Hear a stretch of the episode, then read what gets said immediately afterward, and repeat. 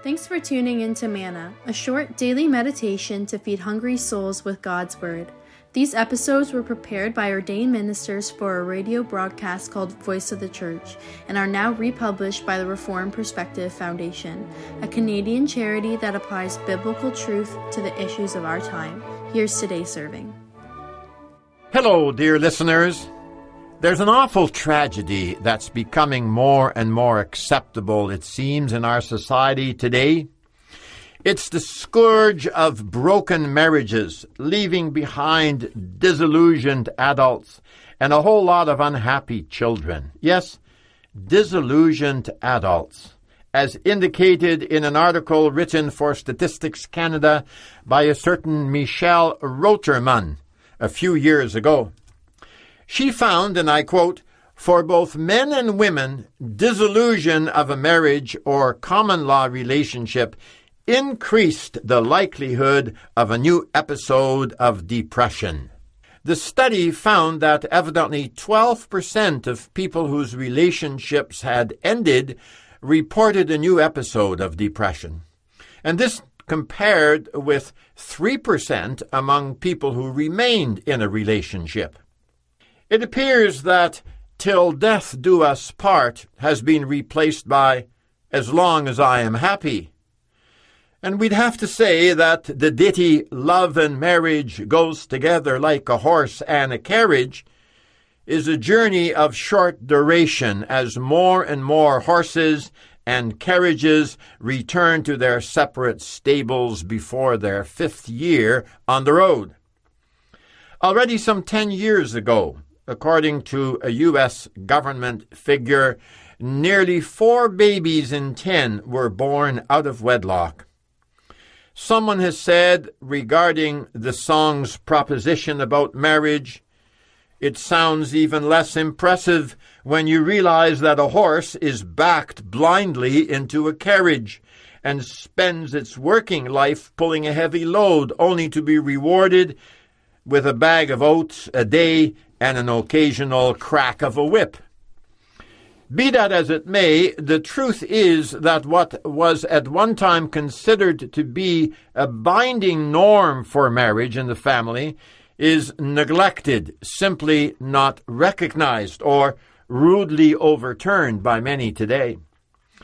Even that fundamental commitment to the God given rule that marriage is a binding relationship of love between one man and one woman has been overturned in this country by long robed judges who have the audacity to say they know better.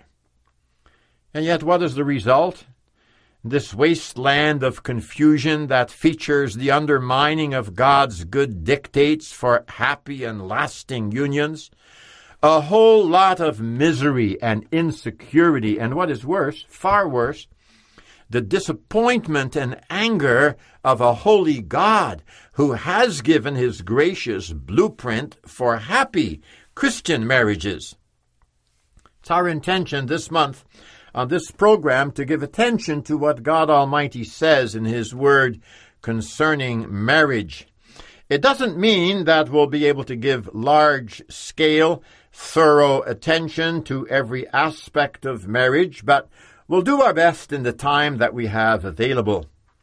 So, what does the Bible, God's infallible Word, have to say about a marriage that is pleasing to Him? It's clear from the moment you open the first chapter of the book of Genesis that it is God who crafted the institution of marriage. It's He who made the woman out of man, that she might be a suitable helper, one well fit for Him. For she was designed to be such by the hand of the Lord God, the architect of life. It is this mighty, this gracious God who brought the woman to the man. And so the man immediately sang what amounts to be the first marriage song. This is now bone of my bones and flesh of my flesh. She shall be called woman, for she was taken out of man. And this means marriage is neither a human invention or a societal design. It's God's own doing. And that surely means that it also should conform to His standards and not to the fickle, changeable rules of people.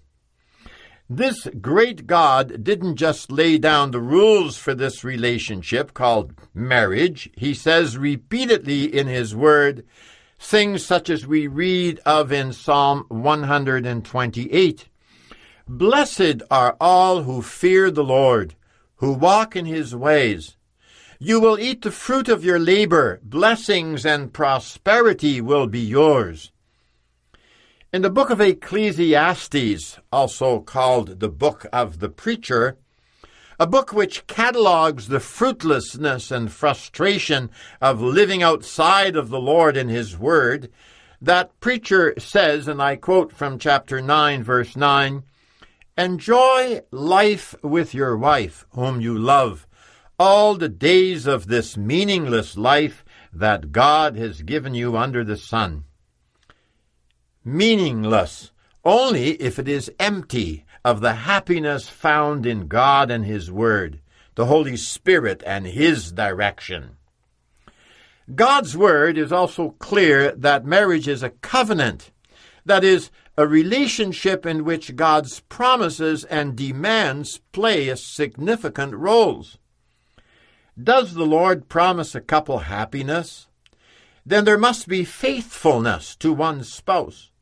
The husband must love his wife, modeling his love even after that of Christ's love for his church, as is clear from Ephesians 5, verse 25. As the head of his wife, the husband must love her as his own body. For that's what Jesus Christ did, loving his bride, his church, and giving himself up for her. Oh, yes, as head of his wife, the husband has a certain authority, yet not that of a tyrant, a dictator, but as a wise, a loving leader, one whom a wife will be glad to honor and obey because of his faithful, his unconditional love.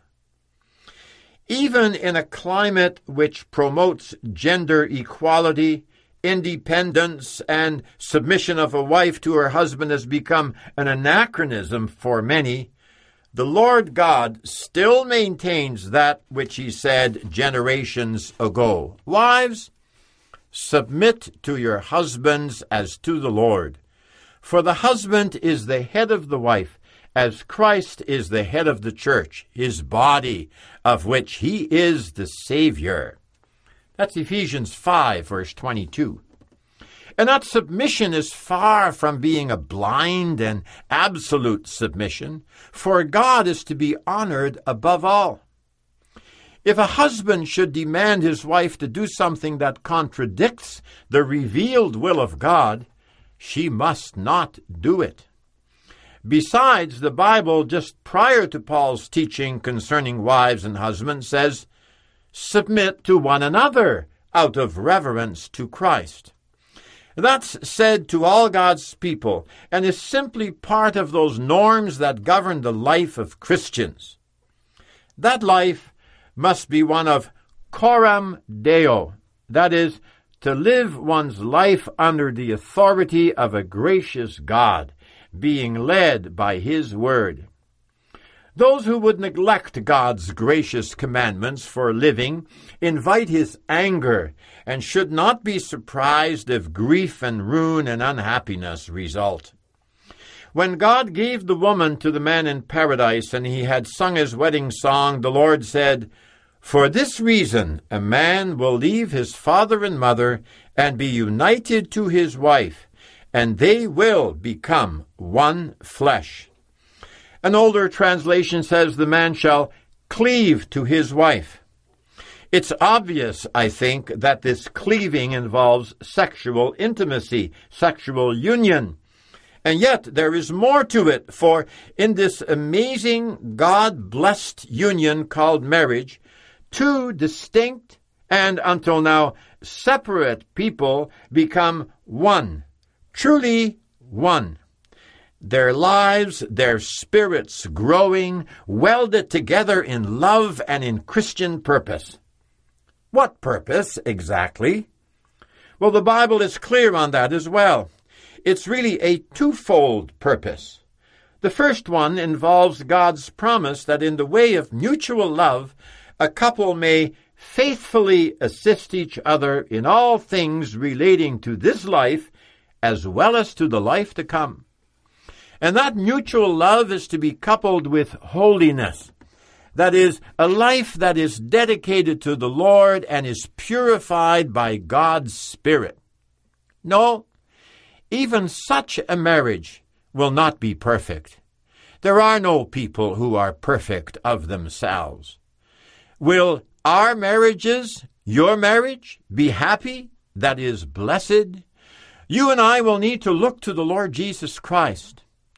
Outside of Him, there is no life, really. There is no blessing, no true happiness either. But with Him, in Him, that is, in fellowship, in close communion with Him, there is a great deal of joy. A relationship in which a couple constantly looks up to Him who came into the world to save, to redeem, to love, and to lead, there just has to be happiness. What does it mean?